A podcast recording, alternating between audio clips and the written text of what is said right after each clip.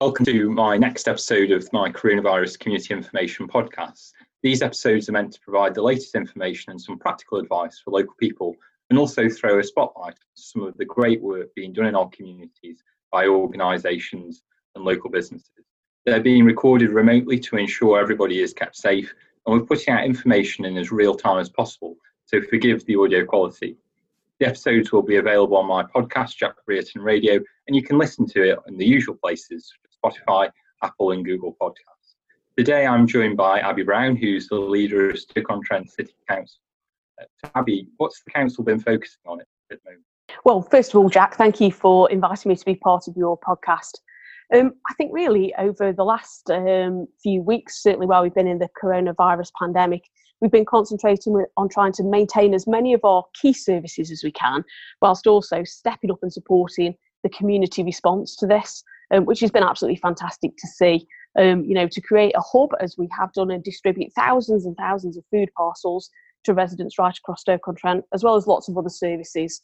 We had to move quite quickly to do that, very different to what we normally do but also balancing that, as I say, with key services like emptying bins and looking after some of the most vulnerable in our city. And the pandemic has hit us pretty suddenly, hasn't it? And so I imagine that the councils had to suddenly get some of these services up to um, the, the to cope with the situation that we faced. So, how have you been able to cope with some of the challenges, and particularly around the issues you've had with staffing? And obviously, all organisations have had people off sick and isolating how have you been able to cope with some of those really difficult challenges?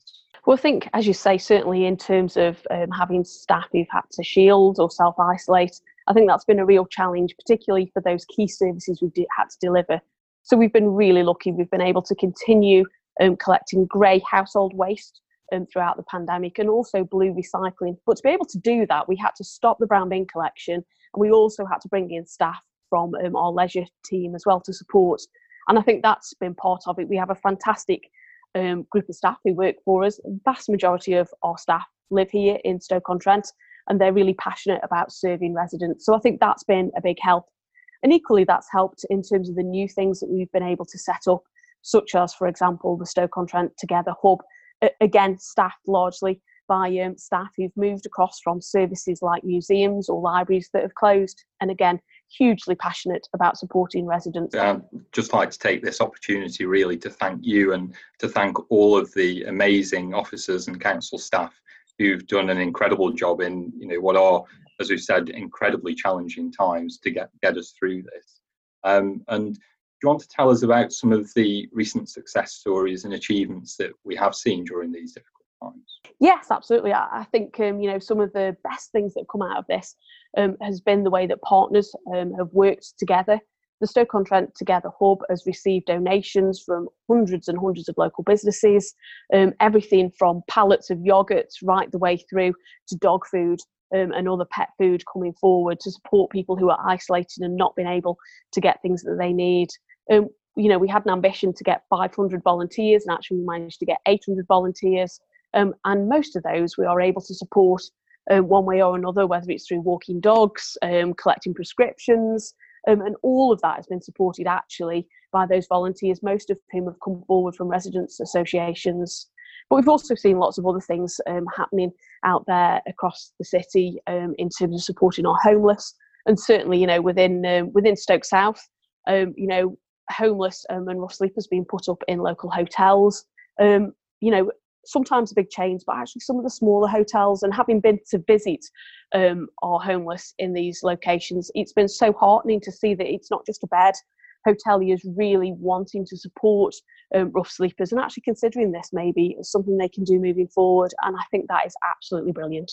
As you say, the response has been absolutely amazing from not just the community, but also from volunteers, from people's neighbours. So, do you agree that we've seen a real community spirit in Stoke? And uh, what would your message be really to uh, the amazing people that we've seen and organisations that we've seen in our communities? Well, of course, you and I know that we represent the best city in the world with the best residents, and nowhere has um, as warm a welcome as Stoke-on-Trent. Um, so, you know, in a way, not really a surprise, but I, I guess it's continuing that, isn't it, afterwards? that those friends that you made, that those neighbours that you asked about, you carry on doing that for them. And I think certainly in terms of people's work life balance and their interest in wanting to volunteer to do things, I'm really hopeful that people carry on doing that because for once, you know, it felt like we were all doing things together and, and that's the way it ought to be. I definitely agree with that. And I think, you know, although we've been socially distanced and apart and meeting and working over uh, Teams and Zoom, I think, you know, at least if something positive can come from this crisis, it's that, you know, we do continue some of those really excellent community work that's been going on to support vulnerable people uh, in our city. Um, we've also, uh, if we look at, um, move on now to businesses, um, we want to talk a bit about the help that businesses have been receiving. Uh, and the furloughing scheme has been extended, bounce back loans, uh, small business grants. Do we know how many of those grants have now uh, gone out uh, from the council? Well, we received £57 million um, to support businesses um, across the city. And we estimated at the time there was probably just under 5,000 businesses who were eligible. Um, and so far, we've got out, I think, something like 82% um, of business of those businesses eligible um, have received something. And of course, you know, the business world moves fast.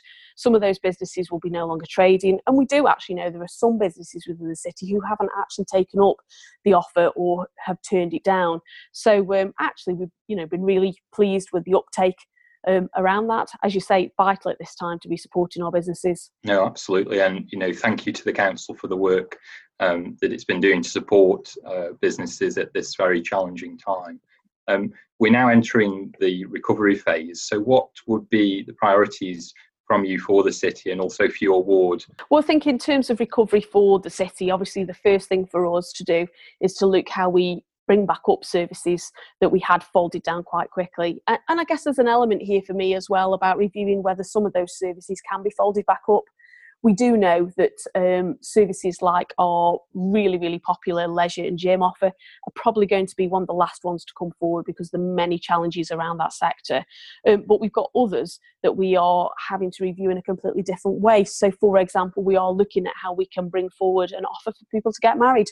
We know that the premises that the City Council offers weddings in, we're not able to operate in the way that we were. So, this has given us a bit of an opportunity to re examine some of those services, some in light of social distancing, but some actually in light of the way people want to do things. So, for example, there have been services that we didn't offer online before that actually we've had to because of this, and how we roll that further um, along in terms of being a permanent offer.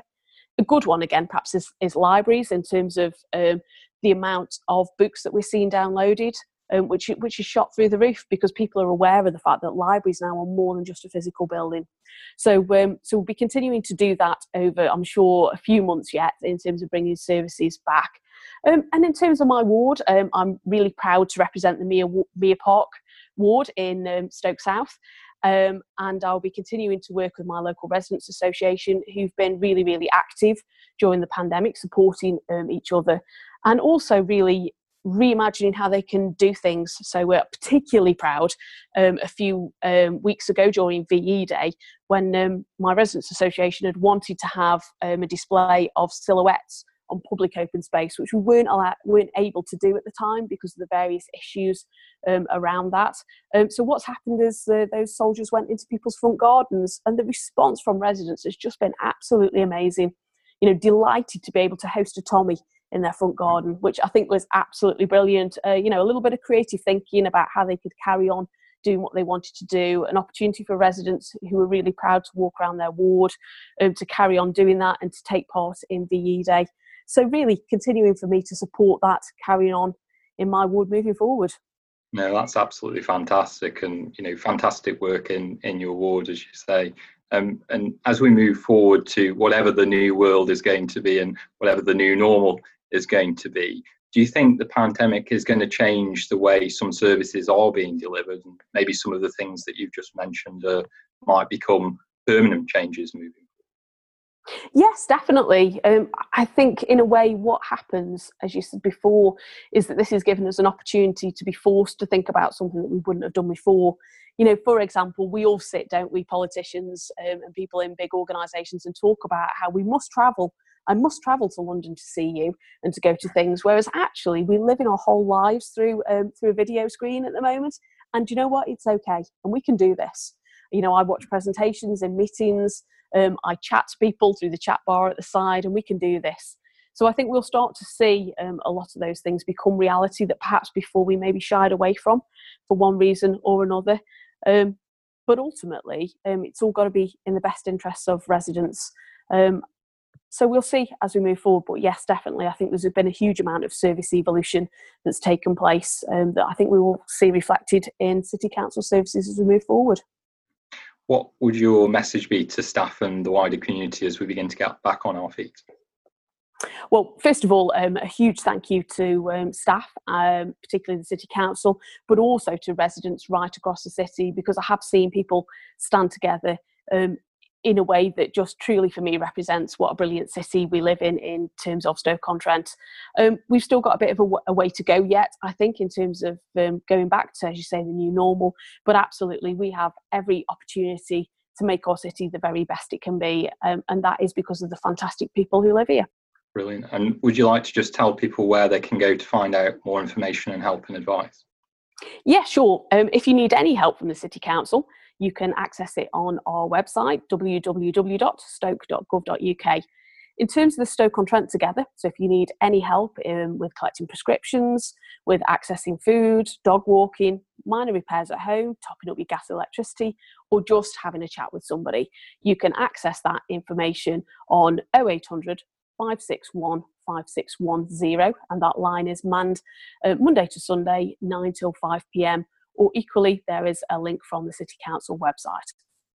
Thank you so much, Abi, for taking part in this podcast, and thank you for everybody for listening. We're starting to obviously get through the coronavirus now, and hopefully, um, as we start to ease, but obviously very gradually uh, get through this, people will start to be able to uh, come back together. Uh, but obviously, safety is always going to be a top priority, and we'll continue to, to follow those guidelines. And I hope everybody continues to support the, what we're doing to try and uh, fight back and uh, fight the coronavirus. Uh, so, thank you for everybody for listening today. Uh, we'll keep going and we'll get through this.